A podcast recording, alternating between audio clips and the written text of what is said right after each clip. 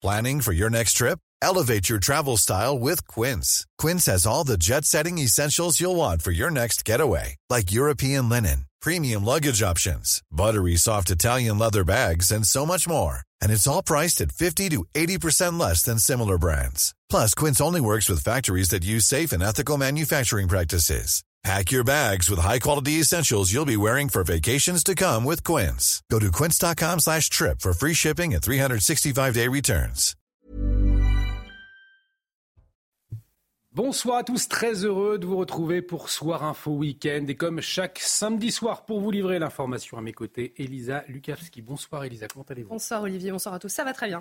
Et pour décrypter euh, l'actualité, pour la commenter, pour débattre également autour de ce plateau, Lucas Jakubovic. Bonjour Lucas. Bonsoir. Rédacteur en chef de Décideur TV. À vos côtés, Denis Deschamps. Bonsoir Denis. Bonsoir. Géopolitologue, conférencier également. Bonsoir euh, à vous, mon cher Pierre-Henri Bovis. Bonsoir. Avocat on ne vous présente plus, tout comme Richard Abitbol. Bonsoir Richard. Vous êtes euh, consultant notamment en relations internationales. Elliot Maman à vos côtés. Bonsoir Elliot. Bonsoir. Euh, chroniqueur au Figaro, euh, notamment.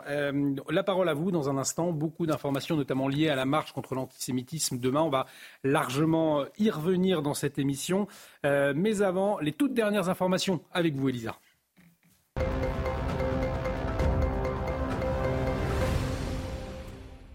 L'armée israélienne dit qu'elle va aider euh, à évacuer des bébés de Gaza. Une évacuation du plus grand hôpital hein, de la bande de Gaza, l'hôpital Al-Shifa, soupçonné d'abriter en son sous-sol le QG du Hamas. Une déclaration faite alors que d'intenses combats hein, opposent soldats et combattants palestiniens autour euh, de l'établissement. Le personnel de l'hôpital Al-Shifa a demandé que demain nous aidions à évacuer les bébés du service pédiatrique vers un hôpital plus sûr. Nous fournirons l'assistance nécessaire, a déclaré le porte-parole de l'armée Daniel Agari lors d'une conférence de presse. Des centaines de milliers de personnes ont marché à Londres aujourd'hui pour la Palestine. Environ 300 000 personnes, hein, selon la police, qui se sont réunies euh, dans le calme et sous haute surveillance de la police, toujours pour tenter d'éviter des débordements. Elles ont réclamé euh, un cessez-le-feu à Gaza et demandé à Israël de stopper les bombardements. Il s'agit de la plus importante marche organisée depuis le 7 octobre euh, dans la capitale britannique. On le sait depuis hier, Emmanuel Macron ne participera pas à la marche contre l'antisémitisme. Demain, le président de la République interrogé ce matin sur son absence par l'arrière-petite-fille d'Alfred Dreyfus lors des commémorations du 11 novembre et qui s'est expliqué. Il a précisé qu'il serait là, oui, mais par la pensée. Et puis une nouvelle polémique concernant la France insoumise, cette fois suite aux propos du député David Guiraud. Lors d'une conférence à Tunis, David Guiraud a tenu des propos relativisant les actes commis par le Hamas et la montée des actes antisémites en France. Parmi les propos choquants, voilà ce qu'aurait déclaré le député insoumis. Le bébé dans le four, ça a été fait par Israël. La maman éventrée, ça a été fait par Israël. Fin de citation. Et d'ajouter, Israël a le droit de se défendre, mais quel droit donne ça? Le droit international? Suite à ces propos relativisant les actes commis par le Hamas, la députée Violette Spilbou a saisi la justice. Et on en parlera justement euh, ce soir, euh, Elisa, tout comme euh, la marche contre l'antisémitisme. Je vous le disais, il y a quelques minutes, Emmanuel Macron qui a publié une lettre dans les colonnes du Parisien. Il déplore l'insupportable résurgence d'un antisémitisme débridé. Pas de tolérance pour l'intolérable, écrit Emmanuel Macron. Alors pourquoi euh, n'est-il pas présent demain à la marche? C'est vrai que beaucoup s'interrogent, certains le déplorent, notamment chez les Républicains. Je vous poserai la question euh, ce soir, messieurs. On va marquer une très courte pause. Nous reviendrons également sur cette journée du 11 novembre. Dans ce contexte de commémoration, eh bien, un monument aux morts tagué, tagué euh, avec ces mots Free Palestine notamment. Là encore, ça interroge. Euh, c'est même indignant. On en parle dans un instant. Restez avec nous sur CNews. De retour sur le plateau de Soir Info Week-end. Bienvenue si vous nous rejoignez. Nous sommes ensemble jusqu'à minuit avec Elisa Lukavski, avec euh, Lucas Jakubowicz, rédacteur en chef de Décideur Magazine. À vos côtés, le géopolitologue Denis Deschamps, euh, l'avocat Pierre-Henri Bovis c'est également avec nous, tout comme euh, le consultant en relations internationales Richard Abitbol et Elliot Maman, chroniqueur au Figaro. On va revenir bien évidemment sur cette lettre publiée euh, il y a quelques minutes par le chef de l'État à la veille de la marche contre l'antisémitisme. Pas de tolérance pour l'intolérable, écrit Emmanuel Macron. Alors doit-il s'y rendre? Aurait dû, aurait dû Merci beaucoup, Sirante. Je vous pose la question dans un instant. Euh, mais d'abord, je vous propose de revenir sur euh, cette journée du 11 novembre. Hein, la France qui a donc commémoré l'armistice signé en 1918 mettant fin au combat de la Première Guerre mondiale.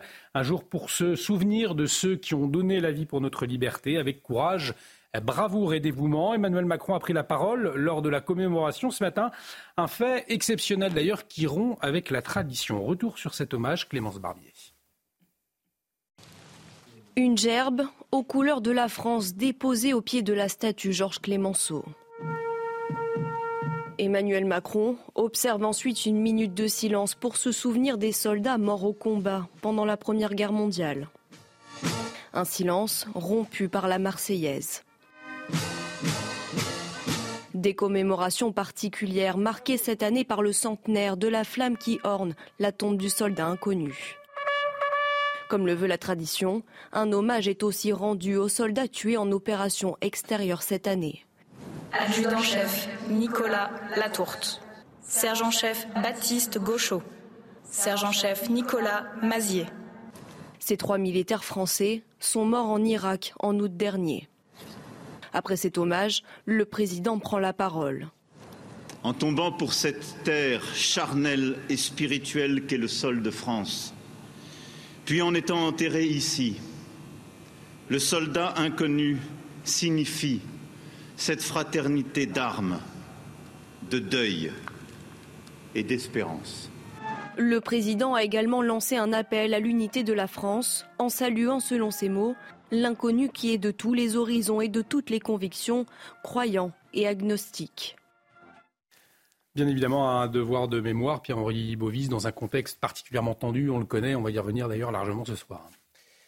Oui, euh, un, contexte particulièrement tendu et euh, vous savez, moi, cette, cette cérémonie euh, me fait me souvenir de, mes anciens cours de grec et notamment l'ibris. Vous savez, ce que les Grecs appelaient euh, l'orgueil et euh, notamment ce qui pourrait aussi s'apparenter à un excès de confiance en soi. Et vous savez, en 1918, lorsqu'il y a eu ce, traité de Versailles, euh, l'Allemagne, les années qui ont suivi, enfin d'ailleurs pas les années, hein, les, jours qui ont suivi, s'est sentie particulièrement humiliée par, par la France notamment ne comprenant pas pourquoi l'était devait être la seule responsable de, la guerre, alors que d'autres pays hein, étaient, étaient, tout aussi responsables, en tout cas sur le déclenchement, et s'est senti humilié et a conduit à ce qu'on connaît hein, sur, sur la mmh. suite de l'histoire. Et je pense que, au-delà même de célébrer nos morts, je pense qu'il serait aussi intéressant peut-être de se souvenir du fait que euh, humilier euh, son prochain, son voisin, que ce soit en termes d'État, euh, en termes de personnes, mais surtout en termes d'État, peut avoir des conséquences gravissimes. Et c'est aussi peut-être, ça rejoint notre contexte actuel entre la Palestine et Israël. sur le conflit qui, peut, qui subsiste depuis maintenant des années, euh, où on rentre dans un cycle infernal, si je puis dire, où il y a des massacres, des horreurs mm. euh, de part et d'autre, et où on a cet esprit de revanche, parfois, euh, en tout cas qu'on perçoit, et qui anime aussi, qui rythme, j'ai envie de dire, l'histoire.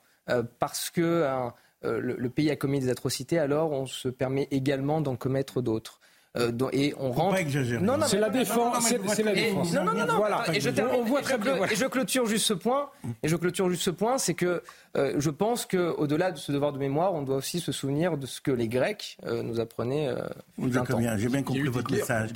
À cause de l'Ibris. À cause de l'Ibris, il y a eu beaucoup de J'ai bien compris votre message. C'est la géopolitique de l'émotion, d'ailleurs. C'est Dominique Moïse qui, à votre avis, il ne fallait pas détruire le régime nazi et ses conséquences. C'est-à-dire que vous, vous, mettez sur le même plan un massacre, mais un massacre qui n'est même pas euh, nommable. Mais, rien que du penser, on devrait avoir les larmes aux yeux. Quoi. C'est massacre d'enfants volontairement brûlés. Et vous me dites, oui, c'est non, c'était pas son point. La, vengeance. Non, la vengeance. Non, là, c'est malhonnête. C'est malhonnête. De... Alors, Pierre-Henri Bovis, c'est vrai qu'on aurait pu, entre les lignes, euh, euh, vos propos, les, les, les, comprendre comme ça, mais on, y, de tout, mais on y reviendra. On y reviendra, on y reviendra largement. C'est parce que vous, vous, savez pertinemment ce que j'ai dit. En revanche, vous voulez, vous voulez. Vous avez dit vengeance. Ah oui, non, j'ai dit un sentiment. Mais la situation militaire euh, dans la bande de Gaza, on va y revenir de toute façon, notamment après les propos, les propos d'Emmanuel ah, Macron. mais je n'ai jamais, voilà. attaqué. Je suis revenu sur la riposte ah, israélienne à partir du 11 novembre. Il faut le faire quand même. La situation militaire dans la bande de Gaza, on y reviendra à 23 h Là, on était plutôt sur la question du, devoir de, mémoire. Peut-être un mot à, ce sujet, euh, de Denis Deschamps. Oui, c'est important ce devoir de mémoire. Donc, euh, on essaie euh, autant que faire se peut de porter le bleuet pour penser à nos arrière-grands-parents.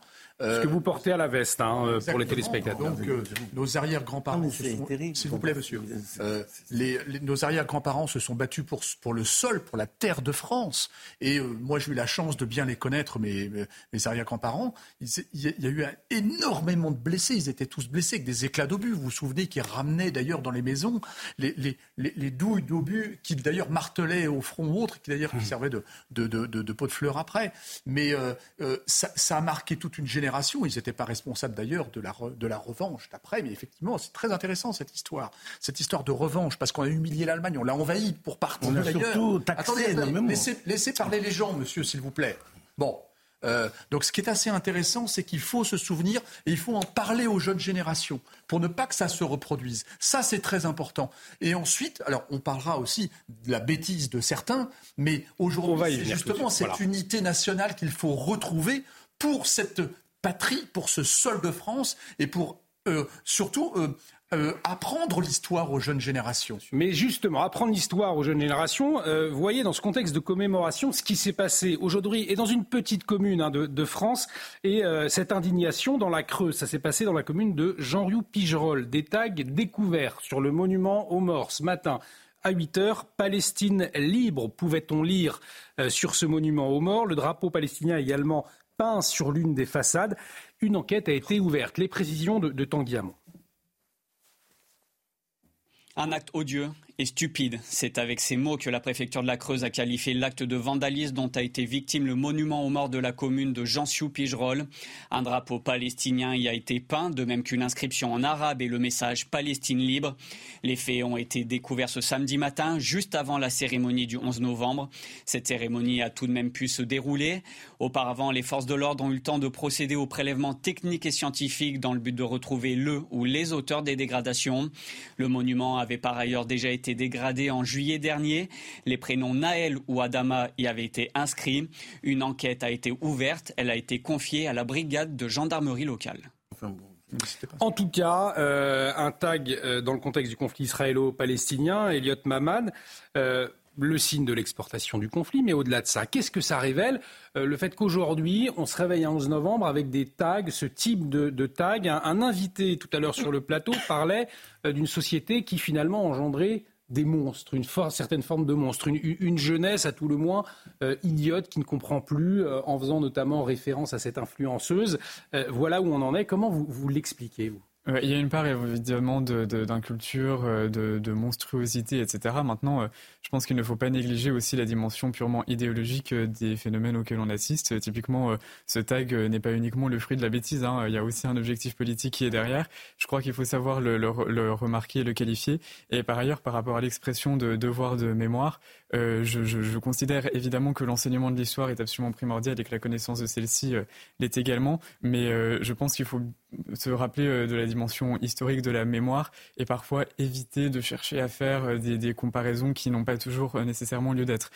pour me contredire de suite, je pense en même temps que il nous manque peut-être des moments de, de consensus finalement dans ce qui a conduit à la Première Guerre mondiale. on se rappelle à la fois de Dreyfus et à la fois de J'accuse. Mm. Je crois qu'aujourd'hui, euh, ceux qui accusent euh, ne font pas euh, l'unanimité qu'ils mériteraient. En tout cas, ce monument aux morts avait été déjà la cible, Lucas Jakubowicz, de TAG. C'était en juillet dernier d'ailleurs. Les prénoms Naël, Adama, Zied, Bouna. Alors, on se souvient, ce sont les prénoms de ces quatre jeunes tués dans le cadre d'interventions policières ces dernières années. On pouvait aussi lire sur ce monument aux morts, flic assassin, État raciste. Euh, ce que l'on peut noter, c'est que cette question palestinienne, donc, euh, avec ces tags ce matin, et euh, cette question des violences policières en général, viennent de la même idéologie. Oui, alors pour l'instant, il n'y a pas d'enquête de police. Il n'y a pas d'enquête. Il y a une enquête qui est de la gendarmerie qui est en cours. N'allons pas trop vite. Est-ce que c'est un idéologue? Est-ce que hmm. c'est des gens qui veulent faire parler d'eux? On ne sait pas. Ce Exactement. en revanche, c'est pas pour relativiser, mais dire qu'il y a 36 000, je crois, mm. monuments morts en France, il y en a, si j'ai bien compris, un seul qui a été souillé.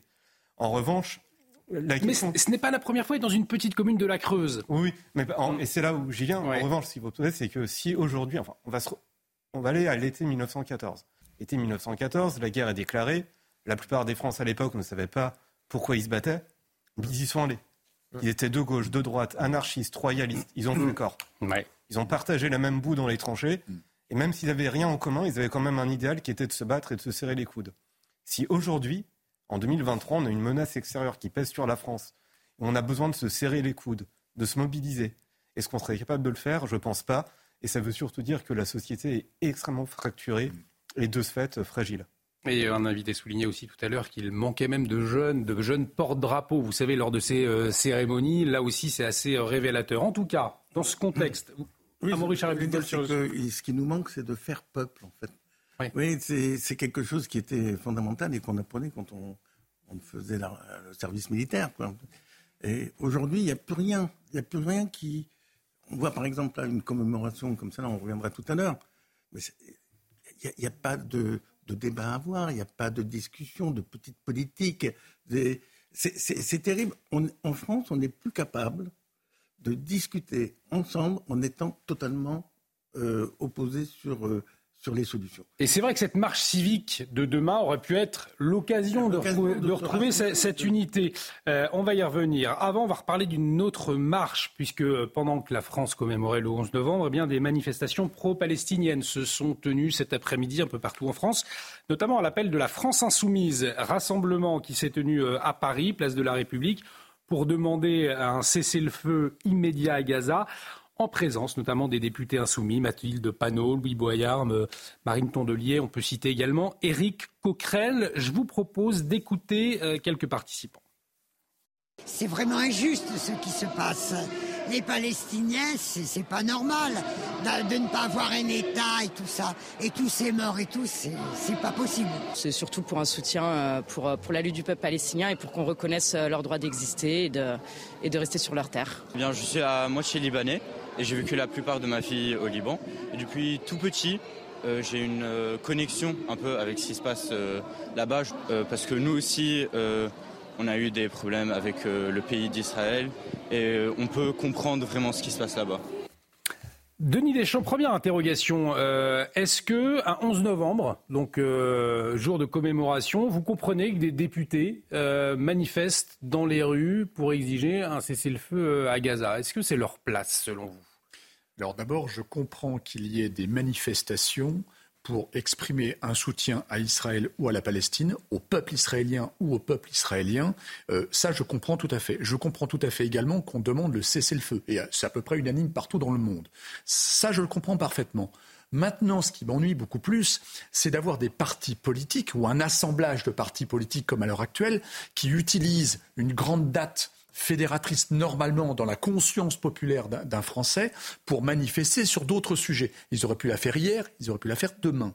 Ce qui est très ennuyeux, c'est qu'ils utilisent un moment, ils le détournent, comme souvent d'ailleurs en politique, hein, on le détourne et ils essaient de s'en faire publicité. Donc en fait, vous savez, hein, il y a, il y a un, fameux mot de, je crois que c'était de Clark qui disait, hein, euh, quelle est la différence entre un homme d'État et un politicien? Un politicien, il pense aux prochaines élections, un homme d'État, il pense à la prochaine génération eh bien, eux, ils, pensent à la prochaine, euh, à la prochaine euh, élection, tout simplement. Et ce n'est pas la première fois qu'ils utilisent un moment comme ça pour se faire publicité. C'est navrant parce qu'en fait, ça détourne le, 11 novembre, mais ça détourne aussi la question palestinienne, la question israélienne. Et en plus, il va bien falloir se poser la question du, de la résolution politique. Là, on est dans un moment de tension, on est encore dans l'émotion qui est très forte, indiscutablement. Mais en même temps, il n'y a pas de solution pour l'instant sur la table. Il y en a une.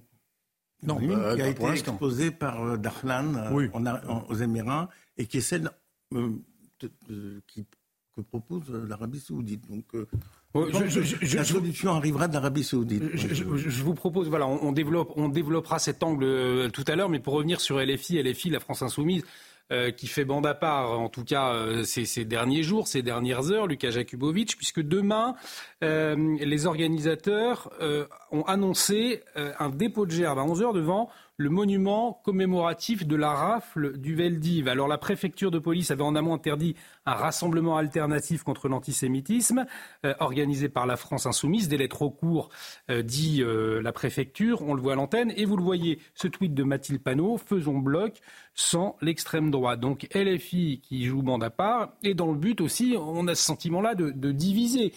Aucun, aucune volonté finalement de, s'unir. Hein. Oui, mais qu'est-ce que vous voulez que je vous dise euh, À part que demain, j'aimerais bien savoir qui est-ce qui va faire le dépôt de gerbe au nom de la France insoumise. Est-ce que ce sera la députée Obono qui dit que la masse n'est pas une organisation terroriste? Qui va insulter les morts Est-ce que ce sera la députée Panot qui est la nouvelle égérie euh, hmm. de Rivarol et d'Alain Soral? Est-ce que ce sera David Guiraud qui dit que les enfants et les bébés israéliens euh, hmm. malheureusement massacrés le 7 et le 8 octobre, en fait, c'est quelque part une fake news? Est-ce que ce sera la députée Erzilia Soudet, qui a accueilli en grande pompe un militant palestinien, enfin franco-palestinien, qui a projeté de tuer un rabbin? C'est ça la question. Et franchement, enfin, je ne sais pas comment le dire sur le plateau, parce que, en vrai, je suis plutôt de nature euh, pudique et j'aime pas trop parler euh, de ma vie en public. Mais euh, moi, je suis descendant de déportés, des déportés qui sont passés par le Veldiv. Mes arrière-grands-parents y sont passés. Ma grand-mère n'y est pas passée parce qu'elle s'est cachée dans un vaisselier. Et demain, on va voir des députés qui sont complaisants avec le plus grand pogrom de l'histoire depuis 1945 mm. et qui vont insulter des dizaines de milliers de morts. Tout ça pourquoi? Pour avoir quelques voix Pour se racheter une virginité? Franchement, les bras m'en tombent. Voilà, j'ai rien de plus à dire. Je suis extrêmement choqué et je me demande vraiment comment ces personnes qui vont manifester demain pourront se regarder dans une glace. Vraiment. Les, mots très forts de Lucas Jakubovic, Richard Abitbol, finalement, qui a tout dit. Mais tout à fait. Mais, euh, je ne suis pas persuadé que c'est uniquement électoraliste. Il y a quand même une idéologie, il y a une idéologie proudhonienne foncièrement antisémite, parce que finalement, euh, les filles est l'héritier de Proudhon. Hein, il se prétend proudhonien. Euh, tout le monde sait qui était Proudhon, un antisémite d'une virulence absolue. Et euh, toute la tradition d'extrême gauche est à la fois anti-étatique et antisémite. Et donc, je pense que, bien entendu, il y a l'aspect électoraliste, mais je pense qu'il n'y a pas que cela, et je pense que l'idéologie est derrière quand même. Hmm. On peut, on peut parler de Proudhon, et on peut parler des sources intellectuelles de la France insoumise. Et pour ça, une source qui est extrêmement intéressante. C'est le blog de Jean-Luc Mélenchon.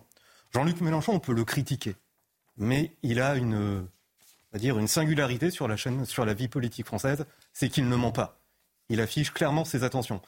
Et vraiment, son disciple, ou sa disciple plutôt, c'est une philosophe belge qui s'appelle Chantal Mouffe, qui prône l'idée de tout conflictualiser en permanence.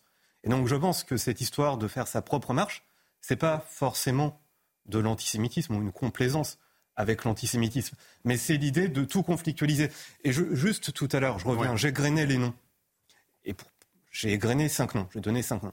Il y a à peu près 70 députés à la France insoumise. Et bien évidemment, la plupart ne sont pas comme ça. Mais la question qu'il faut se poser, c'est ces gens-là. Est-ce qu'ils se sont désolidarisés publiquement de leurs collègues?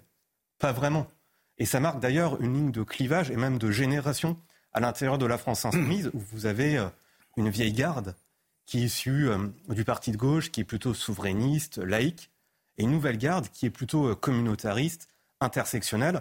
Et on voit qu'en ce moment, au sein du parti, la jeune garde est en train d'évincer la vieille garde. Et une anecdote est assez intéressante, c'est euh, la sanction contre Raquel Garrido la semaine dernière. Raquel Garrido est coupée de 4 mois pour avoir critiqué Jean-Luc Mélenchon. C'est le même, la même sanction d'ailleurs que Adrien Quatennens qui a frappé sa femme.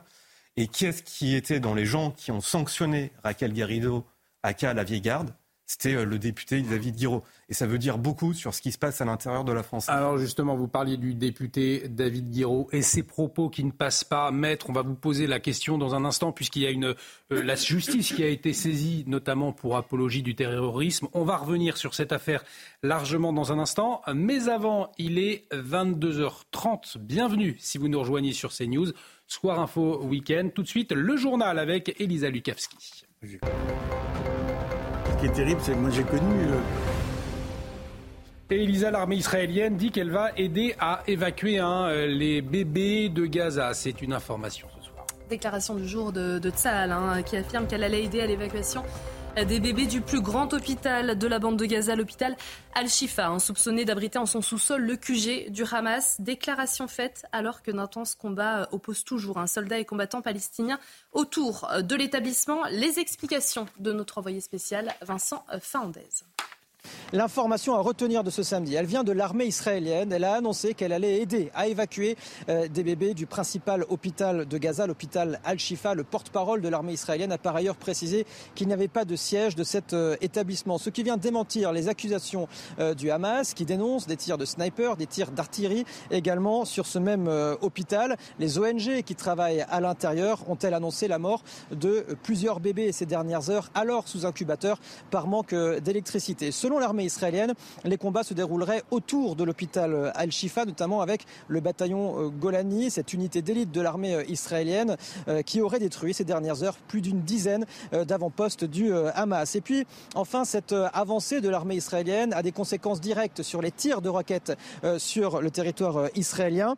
Il y en aurait eu 383 la semaine dernière contre 1749 au début du conflit. Et nous en parlions avec nos invités il y a quelques instants. 105e anniversaire de l'armistice de 1918. Aujourd'hui, hein, Elisa, pour la première fois, il y a eu une veillée patriotique. Dites-nous tout. Eh bien, on va voir les images. Elle s'est tenue tout à l'heure, cette veillée patriotique, à 18h30.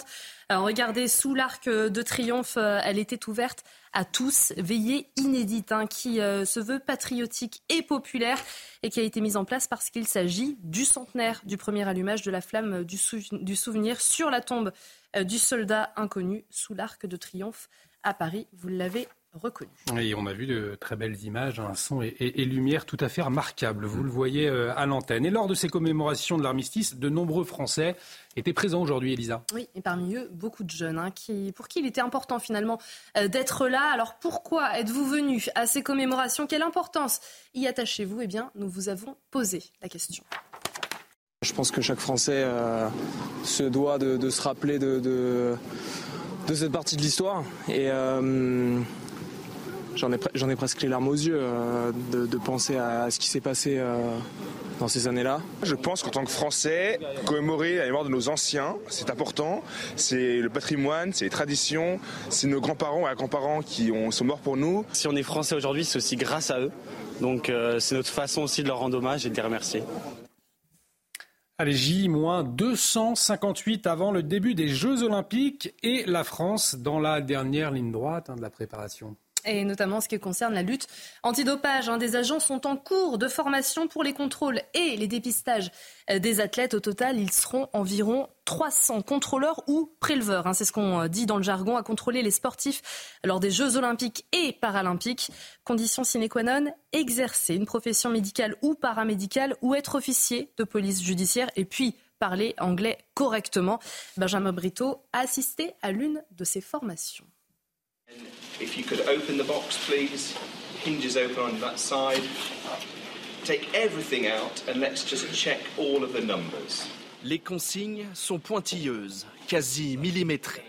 Il faut dire que ce matin-là, c'est un moment crucial qui se joue en vue des JO 2024. Well, the first thing you must do, check the volume with the athlete and record it on the form. Au siège du Comité international olympique, journée formation pour ce que l'on surnomme les apprentis préleveurs. Leur rôle est capital, contrôler les athlètes pendant les JO dans le cadre du programme antidopage. C'est un nouveau challenge. Euh, en plus, j'aime bien tout ce qui est euh, multilangue, euh, les rencontres. J'aime beaucoup le sport aussi. Et j'ai dit, bon, allez, allons-y. Je me suis lancée. J'ai été acceptée et me voilà ici. Au milieu des échantillons et des flacons, ils sont 33 volontaires à participer aux trois jours de formation. Seule condition d'entrée, exercer une profession médicale ou paramédicale et surtout parler anglais. Le plus dur, c'est peut-être l'anglais. Je pense que si mes, professeurs d'anglais me voient, euh, ils, vont, bien rigoler. De toute façon, on a des, formateurs qui sont super bienveillants, donc on apprend énormément grâce à eux. Ces formateurs, les voilà, ceux de l'Agence française de lutte contre le dopage, chargés de recruter les futurs préleveurs. Pour les Jeux, on a besoin de 300 préleveurs antidopage. Pour les sportifs qui vont y participer, on y met tous les moyens pour, euh, pour garantir que ces sportifs-là sont bien propres. Des Jeux olympiques propres, voilà tout l'enjeu de Paris 2024. Au cours de la compétition, plus de 6000 tests devraient être effectués. Merci beaucoup Elisa. On vous retrouve à 23h pour un nouveau point complet sur l'actualité. Ils ne sont pas dopés, mais ils ont beaucoup d'énergie et surtout beaucoup d'esprit. Nos invités, Lucas Jakubowicz, Elliot Maman, Richard Abitbol et Denis Deschamps. Ils sont euh, avec vous jusqu'à minuit pour vous aider à décrypter l'actualité, à l'analyser et également, euh, vous êtes là pour, pour débattre. Il y a euh, matière à débattre ce soir, notamment après ces propos, ces propos qui ne passent pas. Lors d'une conférence de presse à Tunis, le député LFI de Roubaix, David David a tenu des propos eh bien, relativisant les actes du Hamas en Israël. La députée Violette Spilbou saisit, elle, la justice. Les explications de Maxime Leguet, on en parle ensuite. État colonial. Lors d'une conférence ce vendredi à Tunis, le député La France Insoumise David Guiraud a suscité la polémique. Le bébé dans le four, ça a été fait, en effet, par Israël. La maman éventrée, ça a été fait, c'est vrai par Israël. Des propos qui ont provoqué l'ire du président du CRIF. Le député LFI David Guiraud prouve qu'il est possible de faire du révisionnisme un mois à peine après un événement filmé et diffusé en direct sur les réseaux sociaux. Il doit être sanctionné à l'Assemblée nationale pour ses propos ignobles et mensongers qui relativisent et minimisent les massacres du 7 octobre. Devant l'indignation générale, la députée Mathilde Panot a pris la parole pour tenter de tempérer la situation. David Guiraud, comme l'ensemble du groupe parlementaire insoumis, n'a jamais minimisé ce qui s'était passé euh, par les crimes de guerre perpétrés euh, par la Hamas. Et euh, David Guiraud, comme l'ensemble du groupe parlementaire insoumis, est sur un seul mot d'ordre, avec une seule boussole, qui est celle de la paix, du cessez-le-feu immédiat, du retour à une solution politique à deux États. De son côté, David Guiraud, lui, persiste et signe. Je vois que mes propos en Tunisie font beaucoup réagir. C'est un vrai débat qui s'ouvre sur les horreurs et les mensonges commis par l'État israélien depuis des années, et c'est tant mieux. La députée Renaissance Violette Spielbout a annoncé avoir saisi le procureur de la République. Pierre-Henri Bobis, c'est vrai que ce sont des propos heurtants pour beaucoup de téléspectateurs euh, qui les ont euh, entendus, des propos euh, qui semblent être révisionnistes, effectivement. néanmoins, il, y a donc une plainte, la, justice qui a été saisie pour apologie du terrorisme. Est-ce que effectivement ces propos pourraient relever de l'apologie du terrorisme, selon vous? Autant je vais commencer par mon propos par Libris, autant là je vais vous renvoyer à Trazimac. Trazimac faisait la distinction entre ce qui est un argument fort et un argument juste. Et le problème de ce type d'argument, c'est de savoir à quel point votre argument va être audible. C'est que quand bien même cet événement avec le bébé dans le four n'est pas vrai, c'est rien, admettons qu'il ne soit pas vrai, est-ce que pour autant il est audible? Aujourd'hui cet argument non. C'est la vraie question qu'il faut se poser. Non, évidemment. Parce que compte tenu des massacres qui ont été commis, euh, ce qui s'est passé le 7 octobre est absolument abominable et ce qui a été rapporté par les, par les médias internationaux euh, fait froid dans le dos, vraiment. Euh, rien que d'en parler, ça donne les frissons. prendre un événement pour vous dire, mais peut-être que cet événement ne s'est pas passé, vous n'êtes pas audible. Et donc, si vous voulez, c'est le concours l'épine de la bêtise, là. C'est que qu'est-ce que David Guiraud avait raconté. Et ça, la justice peut s'en saisir. Donc là, voilà, là, c'était d'un point de vue plus politique, moral. D'un point de vue juridique, c'est plus compliqué. Parce que, bon, je ne vais pas vous euh, faire toutes les définitions, mais le négationnisme, ça ne tombe pas sous, sur ce coup-là, parce que le négationnisme, vous niez. Alors, le négationnisme prend sa racine dans la négation des euh, euh, chambres à gaz, des camps d'extermination, et ensuite, par extension, sur euh, la négation de crimes contre l'humanité qui, ont pu, qui, ont, pu se passer. Et là, il les nie un peu tout de même. C'est pas du négationnisme du passé, c'est du négationnisme du présent. Sur, le, visible. Mais donc sur le point juridique, c'est compliqué. Sur l'apologie du terrorisme également, puisque l'apologie du terrorisme, vous, vous mettez, si vous voulez, sous un beau jour des actes terroristes qui ont été commis. En clair, vous en faites de la publicité, ce qui n'est pas le cas ici.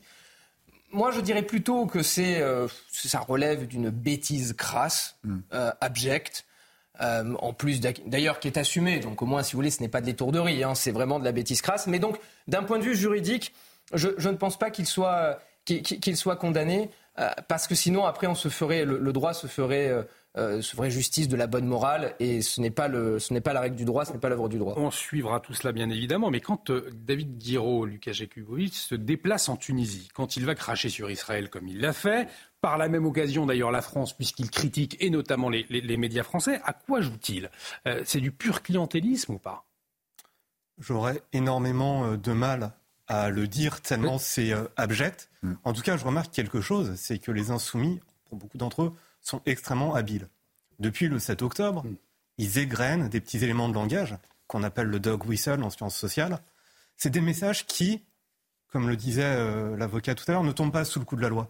Parce que c'est pas de la subliminaux alors. Pardon Des messages subliminaux. Des, des messages non, non, non. Si je me permets, euh, je suis, je, je suis vice-président du Bureau national de vigilance contre l'antisémitisme et on a fait condamner des gens pour bien moins que ça. Hein. Eh ben, alors, on, vous entendra, on vous entendra ensuite, Richard Abitbol. Mais allez-y, Lucas. En tout cas, ça fait beaucoup. On a euh, Jean-Luc Mélenchon hmm. qui va dire que euh, Yael Braun-Pivet campe à Tel Aviv. Ça, c'est un exemple. On retrouve vraiment l'idée maurassienne des années 30 du juif apatride qui n'est pas fidèle au pays. Mais en même temps, à chaque fois, c'est très bien ciselé, parce que quand on se dit, regardez, c'est quand même problématique ce que dit Mélenchon. Leurs partisans vont dire, ah bon, on n'a plus le droit de dire le mot camper. Camper, c'est antisémite. Dire qu'on va faire du camping, c'est antisémite. Ah là là, vous vous victimisez tout le temps. Et ils font comme ça depuis un mois. Et c'est abject. C'est un parti qui est élu, qui est à l'Assemblée nationale. Tout à l'heure, on, on, entendait Mathilde Panot qui disait on est là pour la paix, l'humanisme, le cessez-le-feu. Mais est-ce que ces paroles. Alors, déjà, au niveau des relations internationales, ça porte strictement rien. Est-ce que ça apaise la société française? Non. On n'a jamais eu autant d'actes antisémites depuis un mois. En un mois, on en a eu autant qu'en un an. Et, c'est d'ailleurs pour ça, d'ailleurs, Emmanuel Macron qui a, pris la, parole ce soir. On va en parler tout de suite. Richard Abitbol, juste, vous nous disiez il y a un instant que pour euh, moins que ça, certaines personnes sont fait condamner. Heureusement qu'on a fait condamner des gens pour beaucoup moins que ça. Mais euh, vous avez dit tout à l'heure qu'en euh, admettant qu'il n'a pas existé, mais c'est pas ce qu'il a dit. C'est pas ce qu'il a dit. Il a dit que ce sont les Israéliens qui l'ont fait. Mmh. Pas du tout la et, et, en plus, il a été très habile parce que dans sa justification, il disait Ah, mais non, mais vous m'avez mal compris. Je parlais pas du tout de l'attaque du Hamas le 7 octobre. Ah ben je parlais, non, non, il a dit, je parlais du massacre de Chabra et Shatila. Ah ben alors, dans les années c'était pas les Israéliens. Oui, qui, d'ailleurs a été fait par des phalangistes libanais. Alors tout de suite, il va dire, ah ben vous voyez, on me fait un faux procès on me victimise parce que je détiens la vérité, parce que je fais peur au système. Ils ont tout un tout un langage, hein, vous parlez grec, mais le logos, et ça depuis un mois. L'organisateur de Sabra Chatina a épousé Madame Arafat. Hein. Non, parce que pour le, pour, le, pour, pour, le savoir, je sais que la France Insoumise dépense beaucoup en, frais juridiques et je sais qu'ils sont très bien conseillés, et euh, notamment sur la liberté d'expression et sur la diffamation, etc. Et donc, effectivement, c'est ce qui. Donc, chaque mot est pesé, tout est calculé. Oui, euh, Ils arrivent à chaque fois à frôler euh, la ligne rouge sans pour autant passer. Alors, quelquefois, vous avez certains députés, alors pas des députés, mais en tout cas, vous avez certaines, certains représentants de la France Insoumise qui euh, trébuchent et euh, franchissent la, ligne rouge, sont condamnés, mais la plupart du temps, ils arrivent. C'est vrai que Jean-Luc Mélenchon, on le voit et on va en parler tout à l'heure, est maître dans l'art. Je voudrais euh, à présent qu'on parle. Permettre juste de rajouter un petit mot là-dessus. Et on va parler de la, non-présence d'Emmanuel Macron on a eu demain. une période, effectivement, avec certains juges de la 17e chambre, où c'était extrêmement difficile de, faire condamner, et, parce qu'il y a une jurisprudence du juge lui-même. Je peux vous dire que depuis quelques années, ça a beaucoup changé ça a beaucoup changé parce que justement, il y a beaucoup d'événements et, et, que les juges prennent en compte les conséquences sociales. Hmm.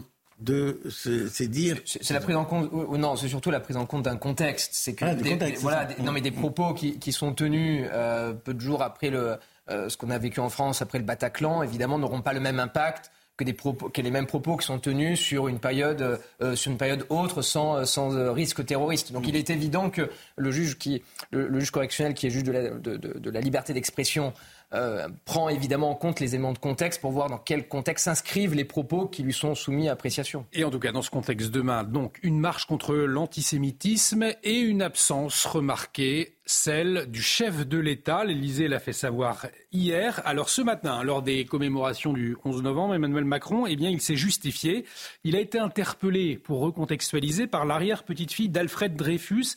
Euh, elle s'est dite un peu déçue de la non-participation du chef de l'État à la marche demain. Euh, Emmanuel Macron, d'ailleurs, qui a publié dans les colonnes du Parisien une lettre ce soir. On y revient tout de suite, mais avant, on écoute le chef de l'État ce matin.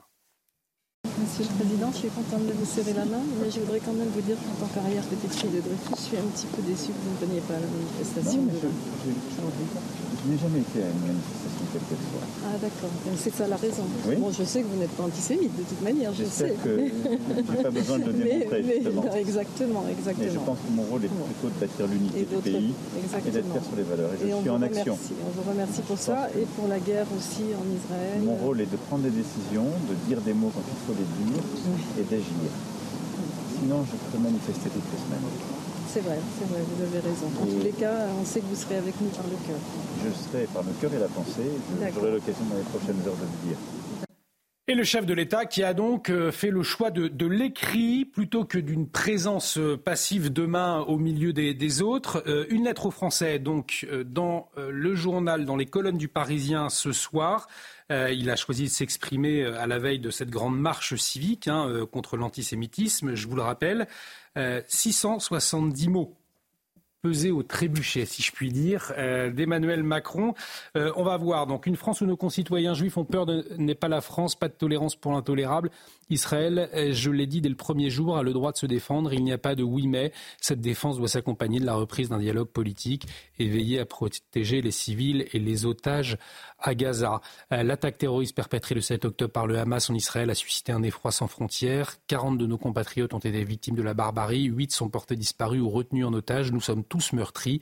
À cette douleur de la nation s'est ajoutée l'insupportable résurgence d'un antisémitisme euh, débridé. Denis Deschamps, on va revenir avec vous notamment euh, sur la situation militaire, sur les solutions à venir éventuellement. Mais cette posture d'Emmanuel Macron, à savoir ne pas venir demain et ce soir publier une lettre aux Français, est-ce qu'il aurait dû, au vu du contexte, se déplacer demain justement à cette marche non, il n'aurait pas dû. Euh, moi, je pense qu'il a, il a trouvé le juste, la, juste posture. Euh, sa, situation est, assez complexe parce qu'il y a plusieurs plans. Le premier plan, c'est de toute façon, quoi qu'il dise ou quoi qu'il fasse, il sera de toute façon, il y aura toujours des médisances sur lui. Hein. Il n'a pas parlé assez tôt, il n'a pas été en Israël, il n'a pas. Il y aura toujours des médisances. Moi, je pense qu'il a la position juste, c'est-à-dire qu'il est le président de tous les Français, de tous les Français. Et donc, euh, à ce titre-là, il, est bien évidemment contre cette barbarie, hein, il l'a écrit, hein, contre cette barbarie atroce qui a eu lieu, mais également, il est là aussi pour euh, mesurer, pour créer un équilibre. Mais équilibre entre quoi et quoi demain s'il n'y va pas justement Ensuite, il a eu cette expression-là écrite. Ça, c'est plutôt bien aussi parce qu'il s'adresse à tous les Français. Il aurait été dans une manifestation où ça aurait été presque partisan. Là, il s'adresse à tous les Français. Et troisième point qui est important, il ne faut surtout pas oublier, mais ça on en parle très très peu, c'est que les, les, diplomates sont à l'œuvre et les Français sont à l'œuvre. Ils parlent à tout le monde et on essaie absolument de trouver une solution sur un cessez-le-feu sur la, question des otages, qui est brûlante. Hein, et vous avez vu, on est presque à 243, semble-t-il.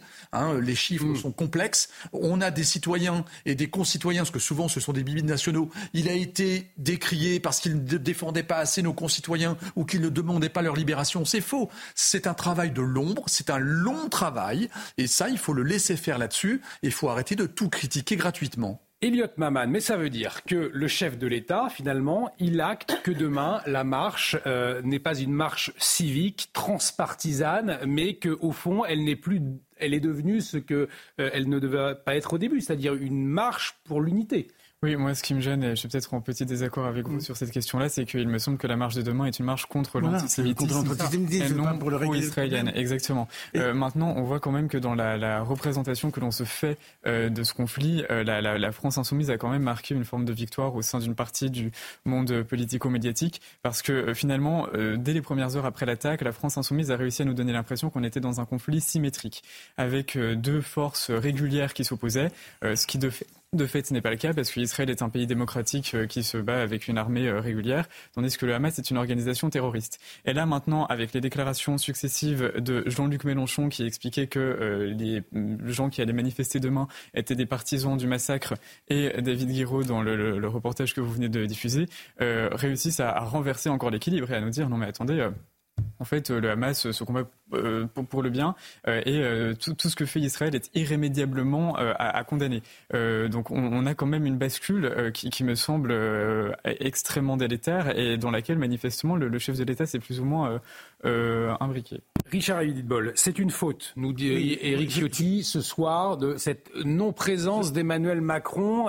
L'absence du président de la République à la marche contre l'antisémitisme est une faute. Ce combat doit dépasser le en même temps permanent. Est-ce que vous rejoignez, Richard Wittbol, ces propos Bien sûr, ça n'a aucun rapport, je m'excuse, hein, avec euh, un problème géopolitique. On est là, on a des citoyens français juifs qui sont attaqués parce que juifs. Ce ne sont pas des Israéliens. Ce ne sont pas des Israéliens, c'est des Français. Donc, ce qu'on demande au président aujourd'hui, c'est quoi? Et au peuple français ce que la communauté juive demande au peuple français, c'est de l'empathie. C'est de compatir avec sa souffrance. C'est pas de renvoyer. Je suis désolé, mais c'est extraordinairement grave de confondre que les juifs français et les israéliens. Les juifs français sont des juifs on vous a français. Vous confondez, monsieur ben, Si, puisque vous dites ah non, mais moi j'ai pas dit que je confondais. Vous renvoyez ça à un problème dire des choses que je n'ai pas dites. Mais c'est terrible ça. Mais qu'est-ce que je ne parle pas d'un problème géopolitique. Je ah vous parle de diplomatie. Entre les deux, je vous parle de diplomatie, monsieur. Non, mais vous avez je parlé. Vous parle que, le président est le président de tous les Français. On vous a pas dit qu'on est pour ou contre. Qu'on est. Est-ce que vous avez dit que je ne vous ai pas le plateau à égalité entre quels deux? Il n'y a pas de deux là, il y a un. Vous me faites dire des choses que je n'ai pas dites. Vous pas dit. Non, non, je ne l'ai pas dit, monsieur. mais, je n'ai pas dit ce genre de choses. C'est vrai. Le problème, c'est l'empathie. Lucas Jakubowicz, il y a effectivement aujourd'hui euh, cette interrogation de savoir si euh, euh, cette marche civique, elle est devenue partisane. Et on a le sentiment, avec l'absence d'Emmanuel Macron, que c'est le cas, ou en tout cas qu'il ne veut pas choisir de camp. Or, il n'y a, pas, de camp, à choisir. Il n'y a pas de camp, c'est ça. Il n'y a pas de camp. C'est Lucas, Lucas Jakubovic, on va marquer une pause. oui, c'est ça. Alors Richard Abitbol a beaucoup de choses à dire, a très très envie de parler ce soir. Mais Lucas Jakubovic... non, mais moi aussi, je voulais rebondir sur une phrase qu'a dite euh, Emmanuel Macron quand il dit Mon rôle est de bâtir l'unité du pays. Il a raison. Un président de la République est le garant de l'unité du pays. Mais en se rendant pas à la manifestation, il montre qu'en fait, il y a deux France qui se font face à face et que lui, en tant que garant de l'unité, il ne veut pas prendre position. Or, les attaques antisémites, les attaques contre les Juifs de France, ça concerne tous les Français. Et ça n'a rien à voir avec la situation internationale. Et quelque part, c'est une victoire sémantique pour Jean-Luc Mélenchon quand il dit que on va marcher avec euh, l'extrême droite israélienne, etc. Quand on manifeste, ce qui est faux.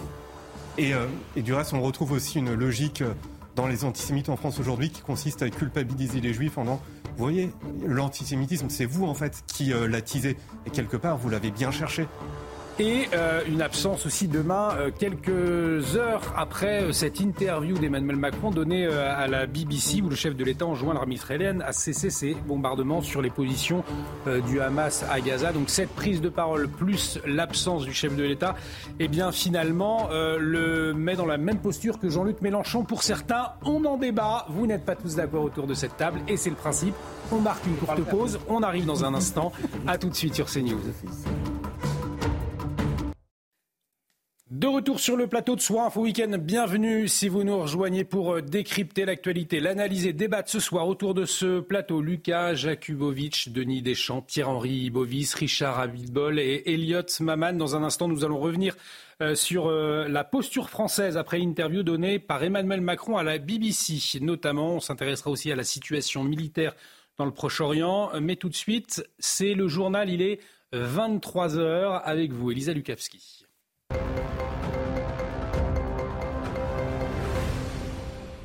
Et on démarre avec le chef du Hezbollah, Hassan Nasrallah, qui aurait hein, renforcé ses attaques sur Israël. Oui, déclaration, euh, vous l'avez dit, d'Hassan Nasrallah, chef du Hezbollah euh, libanais, l'organisation qui a commencé à utiliser de nouvelles armes dans les attaques qu'elle mène quotidiennement euh, contre Israël depuis le début de la guerre à Gaza, et notamment des drones. C'est ce qu'a déclaré hein, Hassan Nasrallah dans un discours télévisé précisant que le Hezbollah utilisait aussi des missiles Burkan qui peuvent transporter des charges explosives de 300 à 500 kilos. Beyrouth pourrait subir le même sort que Gaza, d'après un ministre israélien. Déclaration du ministre israélien de la Défense, hein, Yoav Galant, lors d'une visite dans le nord euh, d'Israël, frontalier du Liban. Il a prévenu hein, le Hezbollah libanais, allié du Hamas palestinien, que Beyrouth pourrait subir le même sort que Gaza si la formation pro-iranienne pardon, entraînait le Liban dans une guerre. On l'écoute. Mon message aux citoyens libanais. Je vois des civils gazaouis marcher avec des drapeaux blancs le long de la plage, en direction du sud. Le Hezbollah entraîne le Liban dans une guerre qui pourrait avoir lieu et commet des erreurs. Si le Hezbollah commet de telles erreurs ici, les premiers à en payer le prix seront les citoyens libanais. Ce que nous pouvons faire à Gaza, nous pouvons aussi le faire à Beyrouth. Et puis dans le même temps, Elisa, euh, les dirigeants de pays arabes et musulmans réunis à Riyad aujourd'hui euh, sur un sommet sur Gaza. Hein.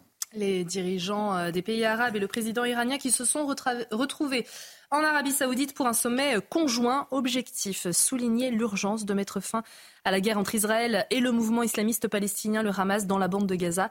Un conflit qui risque d'embraser toute la région. Les dirigeants de pays arabes et musulmans qui ont demandé au Conseil de sécurité des Nations unies d'adopter une résolution décisive et contraignante, je cite, pour mettre fin à l'agression israélienne dans la bande de Gaza. Et puis, euh, ces manifestations monstres, des centaines de milliers de personnes qui ont marché aujourd'hui à Londres hein, pour la Palestine. Oui, monstre, c'est le mot. Hein. Ils étaient environ 300 000 selon la police. 300 euh, 000 personnes hein, qui se sont réunies dans le calme et ce, euh, sous haute surveillance pour tenter d'éviter les débordements. Euh, ces personnes qui ont réclamé un cessez-le-feu à Gaza et demandé à Israël de stopper les bombardements. Il s'agit de la, plus, importante marche organisée depuis euh, le 7 octobre dans la capitale euh, britannique. Retour sur cette mobilisation avec notre envoyé spécial à Londres, Sarah Menaille.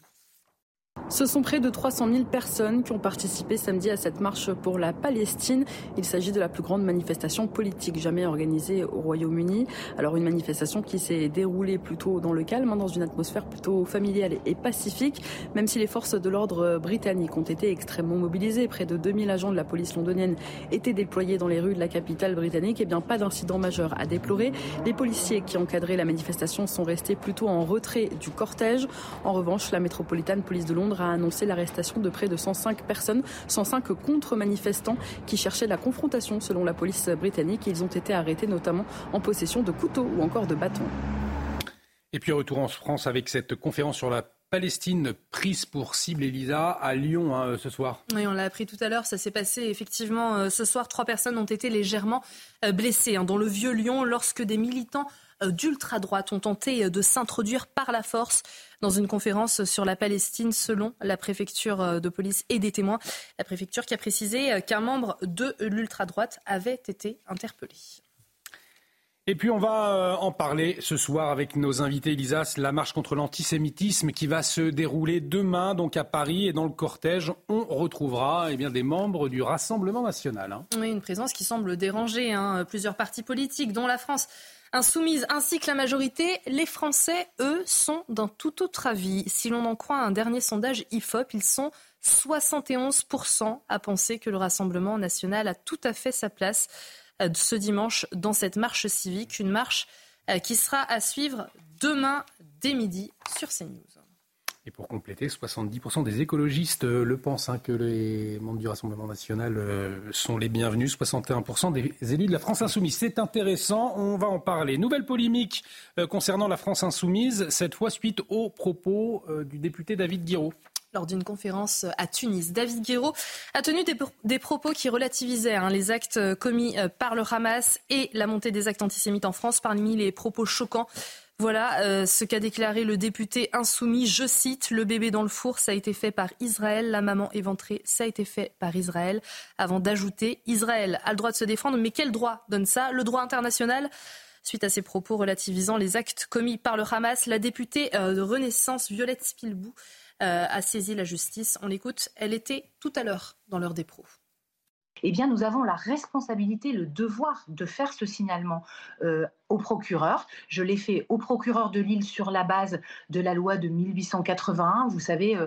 euh, ce n'est pas moi qui suis avocate ou procureur, ce sera au procureur de faire le tri, de faire l'analyse juridique de cette vidéo et de considérer au non que M. Guiraud doit être poursuivi pour des propos que moi j'ai considérés par rapport à la loi comme appelant à la discrimination, à la haine ethnique et religieuse notamment, et puis troublant la paix publique. Merci beaucoup Elisa, on vous retrouve euh, à 23h30 pour un nouveau journal, un point complet donc sur les dernières informations. Je vous propose à présent que nous nous intéressions à la situation au Proche-Orient, plus précisément à la posture française après l'interview donnée euh, à la BBC d'Emmanuel Macron, le chef de l'État qui enjoint l'armée israélienne à cesser ses bombardements sur les positions du Hamas à Gaza. On l'écoute. J'ai été l'un des premiers à appeler le Premier ministre et le président israélien après l'attaque terroriste du 7 octobre. Nous condamnons clairement cette attaque terroriste effectuée par un groupe terroriste et nous soutenons Israël dans sa défense. Mais dès le premier jour, nous avons dit que la démocratie doit être guidée par le respect des règles internationales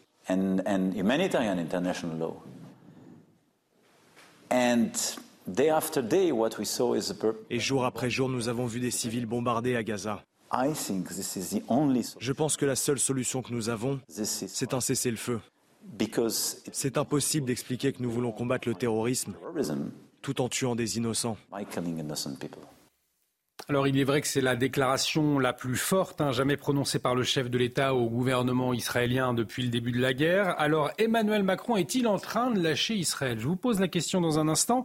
Euh, mais avant, Vincent Fahandège et Sacha Robin, nos envoyés spéciaux sur place, nous disent comment cette prise de parole d'Emmanuel Macron a été reçue en Israël. Le Hamas porte la responsabilité des pertes civiles à Gaza. C'est la réponse de Benjamin Netanyahou à Emmanuel Macron qui, hier soir, a exhorté l'armée israélienne à arrêter de tuer des femmes et des enfants à euh, Gaza. Ici, à Haïfa, ville plutôt épargnée par les alertes euh, aux roquettes, les habitants nous ont fait part de leur déception quant aux propos du chef de l'État. Les Israéliens doivent se protéger. Uh, Le Hamas se sert d'eux. Mais Israël n'a pas mérité tout ça. On n'a pas mérité ça et justice doit être faite. Nous considérons qu'aucun bébé, aucune femme, aucun innocent ne devrait mourir. Mais c'est très compliqué car ils les utilisent comme des boucliers. On espère que cela ne s'arrêtera pas là. Nous devons faire la guerre et la gagner. Je pense que cette déclaration pose problème. Je pense qu'Israël fait tous les efforts possibles pour éviter de tuer des enfants et des innocents. Et si cela arrive, ce n'est pas intentionnel. Ici en Israël, les médias évoquent cet échange mais n'en font pas pour autant une polémique. Selon euh, une habitante que nous avons pu rencontrer euh, tout à l'heure, c'est aussi une manière de garder une opinion euh, publique importante, largement en faveur de l'opération militaire dans la bande de Gaza. Alors un mois après son appel à, une coalition de Deschamps pour lutter contre le terrorisme, Emmanuel Macron exhorte aujourd'hui Israël à cesser les bombardements. Euh, comment comprendre cette inflexion de la France? On parlait aussi de cette lettre adressée aux Français hmm. euh, alors que le président, le chef de l'État, ne participera pas euh, demain à cette marche contre l'antisémitisme.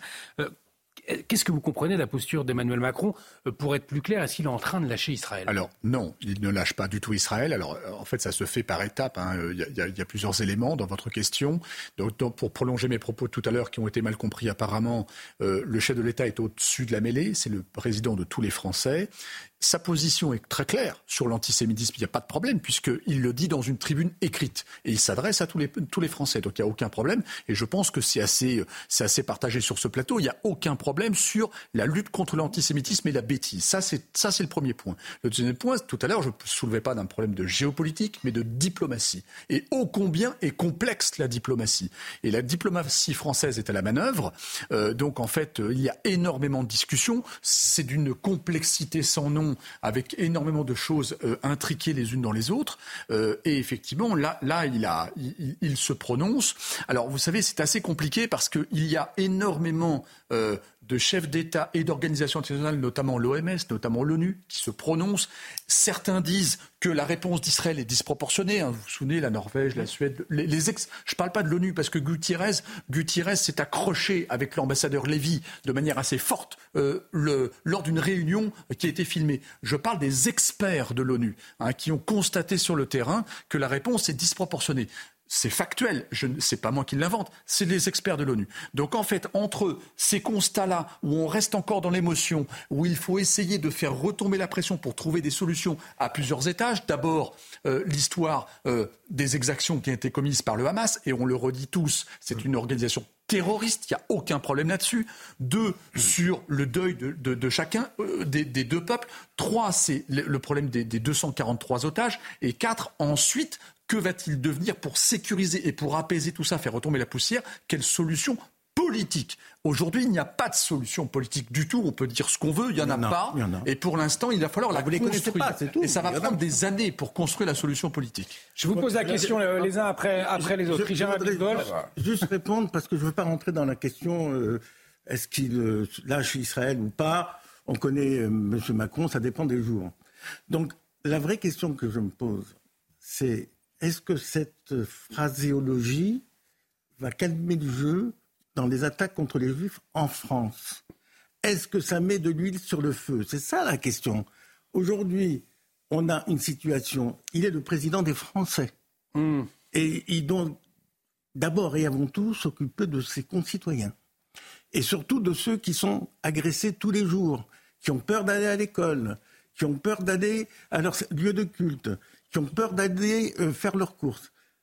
Donc, est-ce que ces paroles, j'en ai parlé hier avec euh, M. Mathieu Lefebvre, parce que ça m'inquiète beaucoup, ces paroles qui mettent de l'huile sur le feu, parce qu'elles ne s'adressent pas à des gens comme nous, ces paroles. Elles vont être touchées par des gens qui sont déjà des excités et qui vont trouver une occasion supplémentaire d'aller taquer et tagler et taper des juifs en France. Parce que, alors, Pierre-Henri Bovis, on va regarder le tweet de Jean-Luc Mélenchon puisque ça illustre, au fond, c'est vrai, le, propos de, Richard Abitbol. Macron a raison, cette soi-disant marche contre l'antisémitisme à l'appel de meilleur habit, Le Pen, Zemmour, Braun, Pivet et Larcher fonctionne comme une manipulation, comme lui et moi, ne vous laissez pas embobiner, ayons confiance dans notre peuple. En France, les racistes n'auront jamais le dernier mot. Oui, mais qu'est-ce que voient les Français? C'est-à-dire que demain, il n'y aura ni Jean-Luc Mélenchon, ni Emmanuel Macron. Deuxième point commun, euh, les deux aujourd'hui appellent à un cessez-le-feu. Non, mais on sait, oui, mais on sait que c'est pas, pas aussi simple, mais c'est le message qui peut être reçu. Non, mais c'est pas, ça, c'est pas ça, c'est que là Jean-Luc Mélenchon instrumentalise les hmm. propos d'Emmanuel Macron, ils lui font dire ce qu'il n'a pas dit. Enfin, c'est d'une malhonnêteté intellectuelle sans nom. Surtout cette soi-disant. Cette soi-disant. En fait, hmm. non, mais ce qu'a ce dit Emmanuel Macron, c'est très intéressant et c'est ce que vous disiez tout à l'heure. C'est il a rappelé, en fin de compte, euh, enrobé d'un beau discours les règles fondamentales du droit international, le droit à se défendre. Et donc pour répondre d'ailleurs à David Guiraud qui n'a pas lu un bouquin en droit international, euh, un État a le droit de se défendre, c'est le principe de la légitime défense qu'on connaît nous individus, qui s'applique également aux États. Mais pourquoi on ne serait plus dans le cas de la légitime défense aujourd'hui ce, ce principe de légitime défense admet un corollaire qui est nécessaire et fondamental, c'est le corollaire de proportionnalité. Est-ce que votre réponse et oui ou non proportionnelle. Si elle l'est, vous répondez au principe de légitime défense. Si elle ne l'est pas, vous n'y répondez pas et vous êtes en violation du droit, là en l'occurrence du droit international. Ce que dit Emmanuel Macron est intéressant. De dire aujourd'hui, il faut un cessez-le-feu, puisque la réponse commence à devenir disproportionnée par rapport à l'attaque. Et ce n'est pas Emmanuel Macron lui-même qui le dit, mm. et c'est ce que vous disiez tout à l'heure, ce sont des experts euh, de l'ONU, ce sont des observateurs, ce sont aussi des juristes euh, en droit international qui le constatent. Donc après, je ne dis pas encore une fois qui a tort, qui a raison, mais Emmanuel Macron est là aussi pour guider son peuple. Et surtout, pour rappeler une chose qui est fondamentale, nonobstant son absence, c'est que l'antisémitisme, évidemment, qui est un délit, et on ne va pas revenir dessus, doit être combattu fermement. Et je veux dire, il faut être intransigeant là-dessus, et il a été très clair. Et là, c'est un discours qui, pour une fois, et d'une vraie clarté. On n'a pas entendu Elliot Maman et, Lucas Jakubovic sur la question. Je vous donne la parole tout de suite. On, va écouter Benjamin Netanyahou. Benjamin Netanyahou. À, l'anxiété l'agression dont la population juive de France alors, est, Benjamin Netanyahou qui s'est exprimé ce soir. Pardonnez-moi, messieurs. Dans, dans 15 jours, si vous voulez. Puisqu'il y a quand même la question des otages. Euh, vous le disiez tout à l'heure, 243, 243, 239, disait Olivier on ne sait pas précisément, en tout cas encore beaucoup d'otages. Euh, Benjamin Netanyahou l'a répété ce soir, euh, l'opération militaire vise toujours en priorité euh, à libérer les otages. Ce n'était pas l'avis du général Vincent Desportes qui était sur notre plateau cet après-midi. pour lui, Benjamin Netanyahou, eh bien, ce n'est plus sa priorité. C'est son avis. cette libération des otages, on l'écoute et on en parle ensuite. Le sort des otages est largement passé au second plan dans la tête de Netanyahou. Parce que si c'était le plus important, il n'aurait pas fait comme ça. Il aurait envoyé peut-être ses forces spéciales, euh, euh, il aurait fait du renseignement, il aurait été chercher les caches où elles étaient, et il n'aurait pas rasé toute la, moitié, enfin l'extrémité nord de la bande de Gaza. Moi, je pense que euh, les, otages sont passés pour pour perdre des profits. Pour Netanyahou, lui, il a besoin d'une guerre, et on sait qu'il a besoin d'une guerre à titre personnel, parce qu'il doit se racheter des erreurs qu'il a évidemment euh, qu'il a évidemment commise. On, voit qu'il y a effectivement euh, d'un côté Israël qui affiche cette volonté d'aller chercher euh, ses otages. Il y a des observateurs qui disent non, ce n'est plus la stratégie militaire aujourd'hui, c'est avant tout d'éradiquer les ennemis, d'éradiquer les terroristes du, Hamas qui se cachent donc euh, dans des hôpitaux, qui se cachent dans des souterrains. Euh, situation complexe, on le voit aujourd'hui finalement. Il y a plusieurs choses. D'abord sur la question de la proportionnalité, Abnou Chalmani a beaucoup écrit depuis le 7 octobre sur précisément cette question-là. et je, suis d'accord avec elle, je, trouve assez lunaire de parler de proportionnalité face à un pogrom, parce que vraiment je ne vois pas ce que ça implique en fait. deuxième chose, Emmanuel Macron dit que dans son interview à la BBC, qu'on ne va pas laisser Israël tuer des civils au nom de la lutte contre le terrorisme. Alors pardon, mais c'est ce qu'a fait la France en 2015, c'est ce qu'ont c'est ce fait les États-Unis en 2001. Euh, évidemment qu'il y a des, victimes collatérales. L'important est qu'ils ne soient pas tués euh, en tant que civils. Ce sont des victimes euh, non volontaires, et c'est tout de même ça que, que je retiens. Par ailleurs, je salue tout de même la, précision euh, dont fait généralement preuve Israël dans, dans, ses actes. Et une dernière chose, que Emmanuel Macron tienne ces propos-là, qui sont les plus critiques à l'égard de l'État israélien depuis le 7 octobre de, euh, de la part d'Emmanuel Macron, euh, sur la BBC, n'est pas anodin. J'ai fait un article. Oui, pourquoi, il, pourquoi il s'est pas exprimé dans, un dans, un dans le Figaro sur, sur le refus de certains médias occidentaux en Amérique ou en France de qualifier le Hamas d'organisation terroriste. La BBC a été la première agence internationale à dire qu'il n'allait pas qualifier le Hamas d'organisation terroriste. L'AFP a suivi ensuite. Euh, et que Emmanuel Macron euh, tienne les, propos les plus critiques à l'égard d'Israël euh, sur la BBC, je, je pense que c'est quand même un, un message diplomatique qu'il faut, ça, faut comprendre. Simplement, peut-être une remarque, parce qu'on on prend un exemple, ce qu'ont fait les Américains en 2001 ou la France en 2015. Mais dans quel état les Américains ont, lancé, ont, ont laissé le Proche et le Moyen-Orient? Dans quel état? Dans quel état vont nous laisser l'Afrique? C'est une question. Euh, vous êtes euh, géopoliticien en droit enfin expert en droit international. Euh, quel a été le résultat? Quel a été le résultat de 15 ans d'intervention américaine et française ensuite par la suite? Quel a été le résultat? Alors là, là, il y a une autre notion, c'est le voisinage. C'est-à-dire que ce sont deux terres qui sont côte à côte, il va, il va falloir une solution. Et d'ailleurs, en 2001, si je, je, terminerai là-dessus, en 2001, les Américains étaient totalement isolés. Hein totalement isolé. La France, évidemment, s'est opposée. C'est le grand discours de Dominique de, Villepin qu'on retient euh, lorsqu'il s'y était opposé. Mais donc les Américains, euh, ils sont allés sans mandat. Sans mandat de l'ONU. On entend cette suite qui inquiète Richard Abitbol. Euh, quelle est votre réponse bah, à ces inquiétudes D'abord, la comparaison n'est pas raison. Les États-Unis sont partis dans un pays qui n'était pas le leur. Israël est, une, est, dans une situation de survie. Bah, il suffit de regarder la carte. Vous avez un, à Gaza des gens qui veulent détruire Israël et qui le disent d'ailleurs. Vous avez au nord des Hezbollah qui veulent détruire Israël et qui le disent. Vous avez euh, en Syrie des, chiites euh, pilotés par l'Iran qui veulent détruire Israël et qui le disent. Et vous avez l'Iran derrière qui veut détruire Israël et qui le disent. Donc c'est une question de survie. C'est pas du tout une intervention étrangère exportée par Israël vers quelque part qui est loin de son territoire. Donc ça, c'est le premier problème. Comparaison n'est pas raison et euh, on veut faire une démonstration euh, par l'absurde, en fait. Euh, la deuxième question, est-ce que vous connaissez un pays, un pays, je demande à toutes les personnes qui sont ici sur cette table, qui annonce qu'il va attaquer, qui va envoyer des bombes sur des, des lieux, des cibles, en demandant aux habitants d'évacuer l'immeuble avant d'attaquer, qui lance des tracts par millions sur les endroits pour leur dire évacuez. Et aujourd'hui même, même, les Israéliens ont éliminé des gens du Hamas et des terroristes du Hamas qui ont empêché les malades d'être euh, évacués pour pouvoir les évacuer et ils ont évacué 1000 personnes.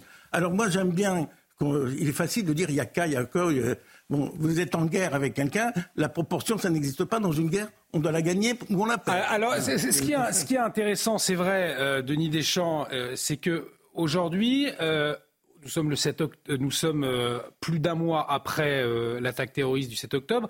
Et c'est vrai qu'on sent, on sent tout de même un, glissement. Certains mettent d'ailleurs le Hamas et l'État d'Israël dos à dos. Euh, une organisation terroriste et une démocratie. Euh, ça, on l'entend, on le voit de plus en plus. Et euh, il y a ces chiffres du Hamas donnés par le Hamas également. Et justement, hier, je me suis fait interpeller par Ils le. Sont pas vérifiables. Oh, bah voilà. Et, Olivier Rafovitch, le porte-parole de, de Tzal, justement, lorsque je citais ces chiffres du Hamas, m'a repris avec, avec virulence. Écoutez-le. Alors, on va, on va l'entendre tout à l'heure, mais en, tout cas, ça montre effectivement, vous le disiez, ils ne sont pas vérifiables. Et il y a une vraie guerre de communication. Hein. Alors vous avez raison, hein. il y a des récits, hein. il y a différents récits, donc euh, c'est maintenant les, conflits modernes hein, avec les médias, donc en fait chacun euh, essaie de vendre son récit, euh, essaie d'avoir le plus de soutien possible, on le voit bien, mais moi je voudrais retenir un, un point qui a été abordé par Elliot tout à l'heure, c'est l'asymétrie. Nous sommes dans une situation fortement asymétrique et vous avez bien vu, effectivement, vous avez raison Olivier, de noter qu'il y a quelques dirigeants qui soit ne parlent plus, soit qui prennent leur distance par rapport à cette situation-là, parce que la situation est complexe, indiscutablement elle est complexe, euh, que c'est très facile de faire des amalgames, il y en a eu plein, hein, genre euh, les Palestiniens euh, sont, sont tous du Hamas, c'est totalement faux, mais totalement faux. Les Palestiniens sont également les premières victimes comme ont été les victimes israéliennes. Donc il ne faut pas tout mélanger. Le Hamas est une organisation terroriste, c'est indiscutable. Mais vous avez bien vu qu'il y a un certain nombre de pays qui prennent leur distance. C'est un petit peu comme l'affaire de, l'affrontement entre la Chine et les, les États-Unis. Vous avez un certain nombre de pays qui ne veulent pas se préoccuper de ça, qui ne veulent pas rentrer dans un camp ou dans un autre. On pourrait appeler ça des non-alignés. Et ils veulent surtout parce que c'est presque comme s'ils auraient peur de leurs opinions publiques. Il y a peut-être ça derrière, vous voyez? Alors justement, on va écouter euh, Olivier Rafovitch, le colonel Olivier Rafovitch, euh, euh, porte-parole de Tsal. Quand on me dit que le Hamas dit ou, ou affirme, c'est comme si vous demandiez à l'époque aux nazis de savoir combien de juifs ont été brûlés à Auschwitz. Ils vous diraient zéro. il faut arrêter un petit peu de prendre le Hamas comme une organisation fiable. Ce sont des assassins, des meurtriers. Je rappelle encore une fois sur les ondes de CNews qu'ils ont massacré 40 Français 40 citoyens français et qu'ils détiennent des otages français sur le territoire gazaoui. Comment peut-on demander au Hamas des données, des, chiffres et euh, de prendre ces informations comme euh, fiables? C'est ridicule, c'est aberrant, je répète, c'est aberrant. Elliot Maman, sur cette question de la guerre de communication, effectivement, qui fait rage aussi aujourd'hui. Et sur la question aussi de la légitimité que l'on accorde euh, à, certains acteurs, euh, notamment au Hamas, euh, certains médias font mention d'un ministère de la santé de Gaza. Alors non, hein, il n'y a pas de ministère de la Santé à Gaza. Simplement, le Hamas a dans tout, tout son arsenal administratif une branche, de la, une branche qui est destinée à la communication sur les questions sanitaires. Mais en fait, depuis que la paix, de, depuis que L'autorité palestinienne a abandonné ses prérogatives à Gaza en 2007. C'est le moment où ils sont totalement partis. Euh, les questions sanitaires ont en effet été de fait déléguées au Hamas, mais en fait, c'est plutôt des travailleurs euh, humanitaires qui vont sur place et qui, euh, qui aident dans les hôpitaux, etc.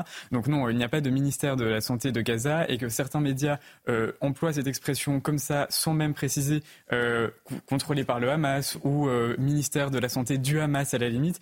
C'est quand même significatif de la, de, la, légitimité que l'on donne à à, certains chiffres. Et par ailleurs, sur la question des, frappes qui en effet semblent s'égrener euh, sur le long terme, euh, il faut rappeler que euh, le Hamas se réfugie surtout dans des tunnels. Et vous rappelez tout à l'heure que toute la population palestinienne n'était pas le, ne pouvait pas se résumer au Hamas, c'est certain. Euh, les conditions de vie d'ailleurs dans les tunnels euh, sont absolument incomparables avec euh, l'horreur que représente la condition de vie en surface. Et Israël est en train d'égrener ses frappes parce que ils ont identifié qu'en réalité, pour les civils, le, fait de, de, de, de s'infiltrer dans les tunnels serait beaucoup plus délétère que le fait de, de réussir à faire sortir les terroristes du Hamas de leurs tunnels. Et donc c'est un peu ça la stratégie de long terme qui est en train de mettre en place Israël. Mm c'est que euh, ils, ont bien compris que les tunnels étaient une espèce de, de, réseau beaucoup trop complexe et sur lesquels il, manquait d'informations, de renseignements pour euh, chercher à s'infiltrer à l'intérieur. Donc on est quand même dans une situation euh, en effet extrêmement compliquée. Lucas Jakubovic. Oui, deux choses sur les tunnels hein, et les civils d'ailleurs. Et quelque chose moi qui m'interpelle, c'est que quand on parle de frappes israéliennes sur Gaza ou de frappes du Hamas sur Israël, à chaque fois que Israël est frappé, les habitants ont des bunkers, des abris. Et le Hamas n'a rien prévu pour les civils, strictement rien. Il faut savoir que les tunnels servent seulement de dépôt d'armes et de cache et de QG, mais vraiment les civils sont la dernière roue du carrosse du Hamas. Et donc il faut dire à toutes les personnes qui soutiennent implicitement le Hamas en les prenant pour un mouvement de libération, un mouvement fraternel, etc., qu'ils n'en ont strictement rien à faire des civils. Et deuxième chose, sur ce qu'a dit le colonel. Ils sont des, des esclaves d'ailleurs. Et des boucliers, c'est des boucliers aussi.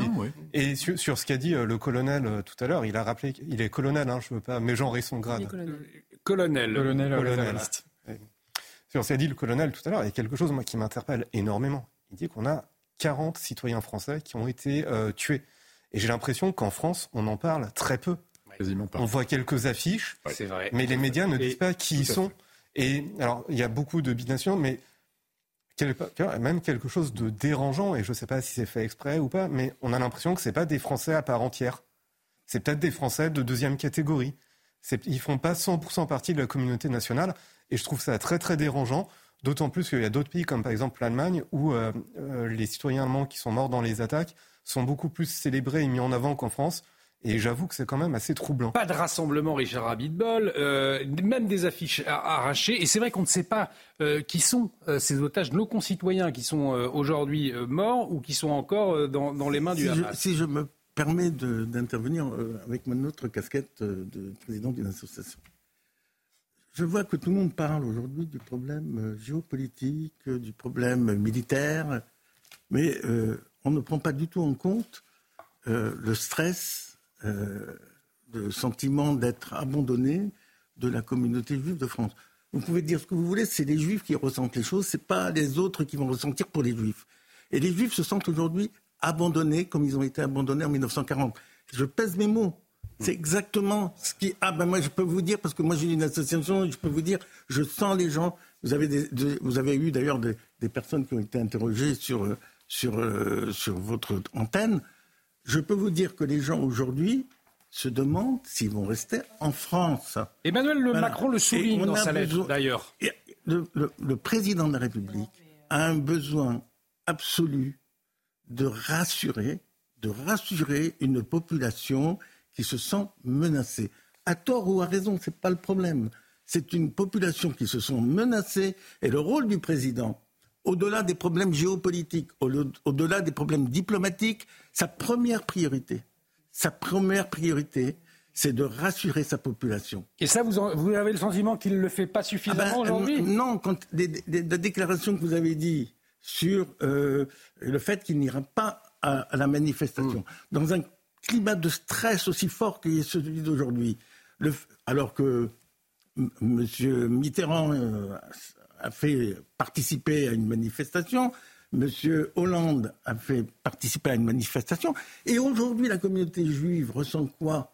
Ressent que la manifestation de 2015 pour Charlie était pour Charlie et pas du tout pour l'hypercachère. Lucas Jakubowicz, vous nous avez confié euh, tout à l'heure euh, une partie de votre histoire familiale. C'est pour ça que je me permets de, vous poser cette question. Est-ce que vous partagez euh, ce, sentiment, cette sensation de, Richard Abitbol pour qui eh bien, la communauté juive aujourd'hui, sur le territoire français, les Français de confession juive se sentent abandonnés? Déjà, je pense qu'il. J'ai parlé de mon histoire, mais il faut se méfier aussi d'un piège, c'est-à-dire essentialiser toute une communauté. Hmm. On ne peut pas dire les juifs au sens propre. On peut il y a toute une sensibilité. Effectivement. Euh, et quelle que soit la sensibilité. Et, d'ailleurs, entre, parenthèses, juste rappeler quelque chose de fondamental. Communauté juive, c'est pas les juifs qui sont pratiquants. C'est juste les, gens qui parfois, entre guillemets, n'ont pas le bon nom, mais ne sont jamais allés en Israël de leur vie, n'ont aucune pratique religieuse, ne sont pas ancrés dans une vie communautaire. et sont agressés quand même. et ces gens-là se sentent effectivement agressés. Après, la question de savoir est-ce qu'il y a un abandon ou pas? Pour le coup, il faut quand même reconnaître que le gouvernement agit fortement contre euh, les auteurs d'actes antisémites. Il y a beaucoup d'interpellations, les chiffres sont publiés, il y a des condamnations qui sont faites. Et moi, en tant que, avec le, avec le nom que j'ai, je suis plutôt rassuré de savoir que le gouvernement agit et ne met pas un couvercle. Et c'était le sens de la marche contre l'antisémitisme prévue demain. On va en parler, y revenir dans un instant, puisque le Rassemblement national eh bien, euh, n'est pas le bienvenu. Alors, à tort ou à raison, je vous pose la question tout de suite, mais avant, il est 23h30. Le journal avec Elisa Lukavski.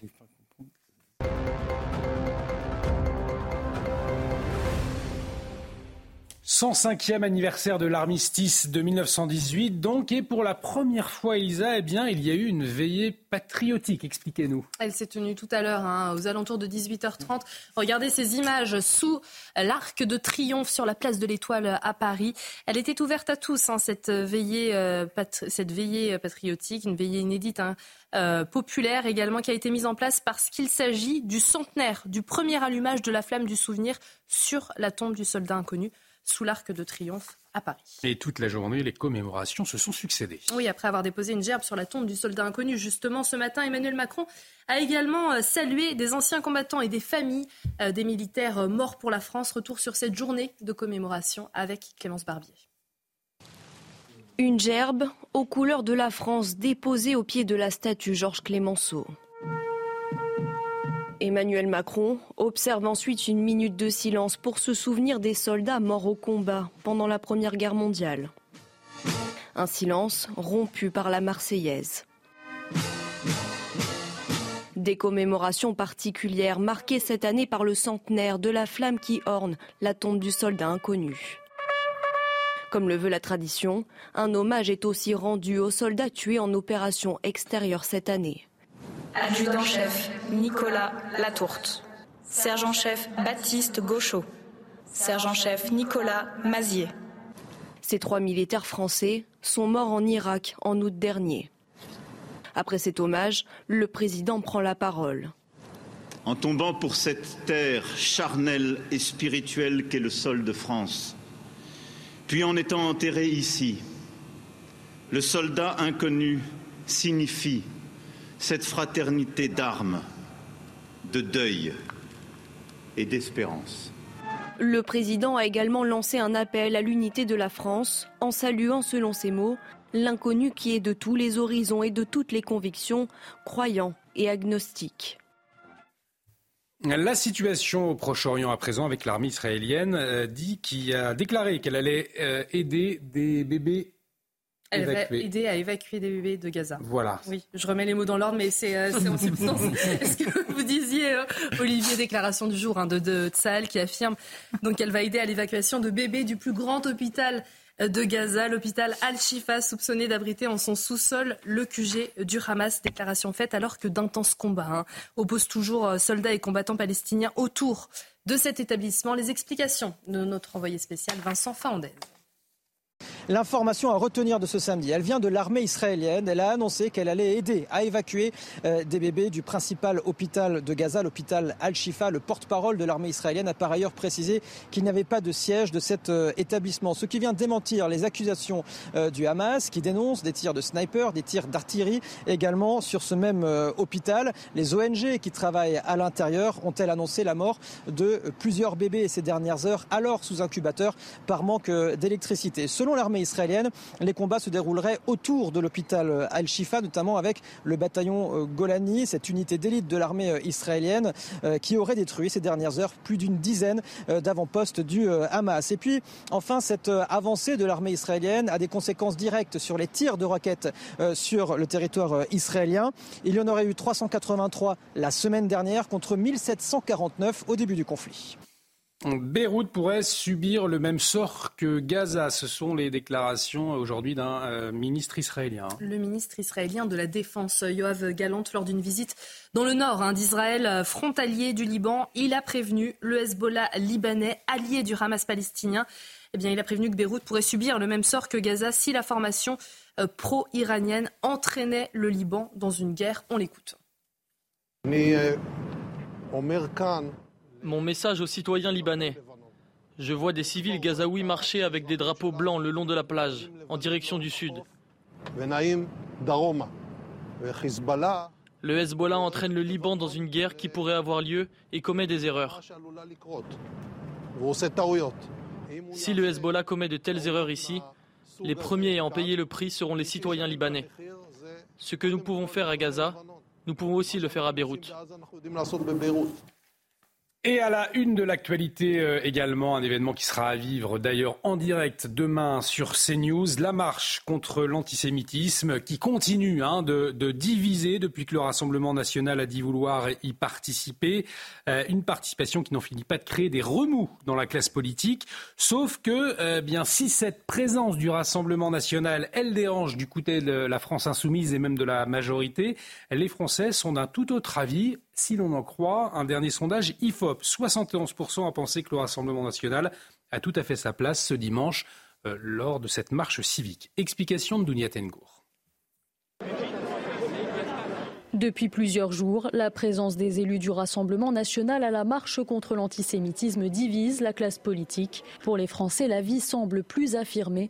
Selon un sondage IFOP, les Français sont favorables à 71% à la présence du Rassemblement national à la marche contre 29% qui plaident pour l'exclusion des élus du parti présidé par Jordan Bardella.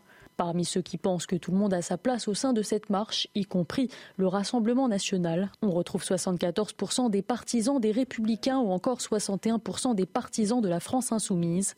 Pour de nombreux Français, cette marche civique doit avant tout dépasser les clivages politiques. Les différences politiques n'ont rien à voir avec le fait de manifester pour euh, euh, faire connaître son opinion. sur le plan pratique, Malheureusement, on sait que tous les moyens sont bons pour pouvoir se tirer dans les pattes et pour faire campagne. Les divisions autour de la présence du Rassemblement national dans le cortège restent d'autant plus vives qu'à gauche de l'échiquier politique, on continue de douter des positions du parti sur l'antisémitisme.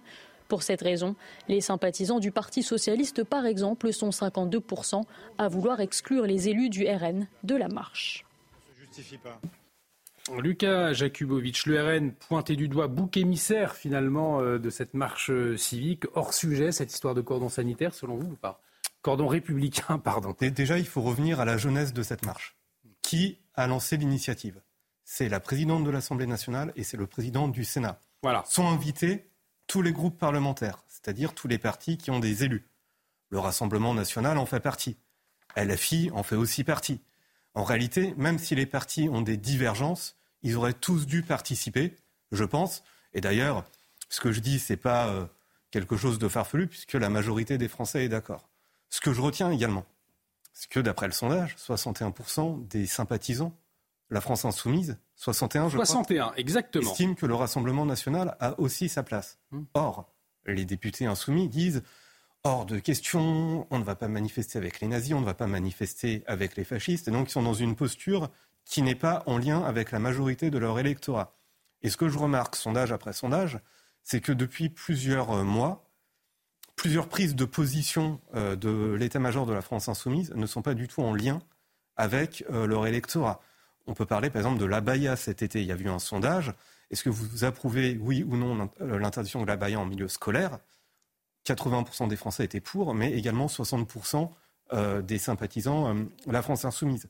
Les propos pour dire que la masse n'est finalement pas un groupe terroriste. La majorité des, électeurs LFI n'étaient pas d'accord avec ça. Ce qui en fait pose une question philosophique, quelque part, une, une question stratégique. Quel est le but de la France insoumise, en réalité Est-ce que c'est de gagner des élections en étant majoritaire dans le pays et donc essayer de coller avec l'opinion publique ou bien est-ce que c'est euh, conflictualiser, radicaliser bah, la société Ça semble être le cas après votre démonstration, en tout cas. C'est ce que ah, moi, non, mais en, vrai. alors, les, réseaux sociaux, ça vaut ce que ça vaut. Hein.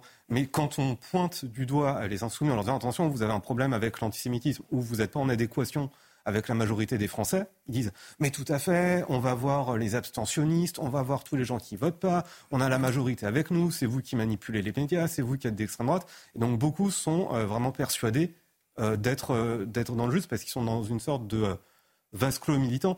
Mon confrère, d'ailleurs, je vais faire un peu de pub, Ronan Planchon, qui travaille au Figaro Vox, avait vraiment montré qui est très drôle d'ailleurs, et qui est très drôle. Dans la vraie vie comme sur les réseaux sociaux. On lui dit bonjour ce soir, Ronan, si tu nous écoutes. Euh, qui euh, il va être content. c'est vrai qu'il est très drôle. On peut, non, non, mais, petite parenthèse, hein, suivez-le sur les réseaux mais, sociaux. Mais qui, en tout cas est aussi accessoirement un très bon journaliste et qui avait montré effectivement que euh, les positions des députés et des dirigeants insoumis étaient grandement influencées par des réseaux militants, notamment sur les réseaux sociaux, qui ne correspondent pas à la majorité de leur électorat et encore moins la majorité des électeurs. En tout cas, c'est vrai que ce débat euh, de, finalement a été euh, de savoir si la participation à cette marche contre l'antisémitisme du Rassemblement national, finalement, a complètement éludé le sujet principal, euh, Richard Abitbol. Et, et, maintenant, il faut la, la, réponse à laquelle il fallait répondre ces dernières heures, je vais y arriver, c'est le RN est-il antisémite? Ou en tout cas, les membres du Rassemblement national sont-ils antisémites? Aujourd'hui, incontestablement, non parce que vous avez un maître en la matière d'antisémitisme, entre guillemets, qui s'appelle M. Serge Karlfeld, qui a passé toute sa vie à chasser les antisémites et qui vous dit ouvertement, clairement, qu'ils ne sont plus antisémites. Et moi, j'ai vécu euh, l'évolution avec Mme Le Pen, puisque la première fois que j'ai rencontré Mme Le Pen, c'était sur un marché euh, dans le Val-de-Marne. Elle faisait une campagne électorale pour des élections régionales. Et c'était avant son élection à la tête du Front National. Donc euh, c'est la première fois que je évoque ce sujet parce que je lui ai demandé avant si je pouvais l'évoquer puisque c'était euh, entre nous. Et ce jour-là, le soir même, il y avait une réunion dans le 10e arrondissement de groupes euh, néo-nazis, on peut dire, avec Rivarol, autour de Rivarol, et, et participait M. Gollnisch. Et donc, je, la sur le marché en lui disant Madame Le Pen, vous dites que vous n'êtes pas antisémite en 2010, hein, avant qu'elle soit élue. Hmm. Et pourtant, voilà, ce soir, il y a euh, un, meeting avec. Euh, et elle me dit Monsieur, vous, ne, vous savez que je me présente contre M. Gollnisch. Et je peux vous promettre que si je suis élu, j'éradiquerai tous ces voyous antisémites et négationnistes qui sont dans mon parti. Je rentre chez moi et je dis à ma femme, encore une politique qui dit pour ne rien dire. Et elle l'a fait. Dès qu'elle a été élue, elle l'a fait. Elle l'a fait et chaque fois que je lui soumettais quelqu'un qui n'était euh, infréquentable, elle éliminait immédiatement.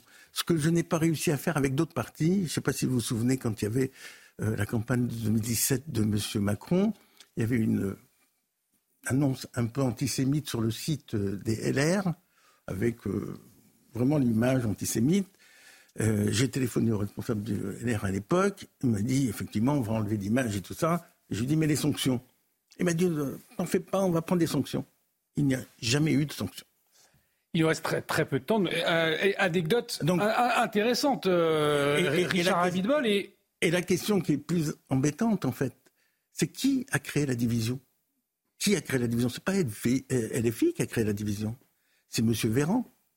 C'est lui qui a lancé la division sur quelque chose qui devait être unitaire et euh, il l'a redit d'ailleurs aujourd'hui, Olivier Véran. On va peut-être voir euh, ses, propos à, l'antenne, mais avant un, dernier tour de table, Elliot Mamam. Du coup, cette diabolisation, rediabolisation du Rassemblement national, elle profite à qui?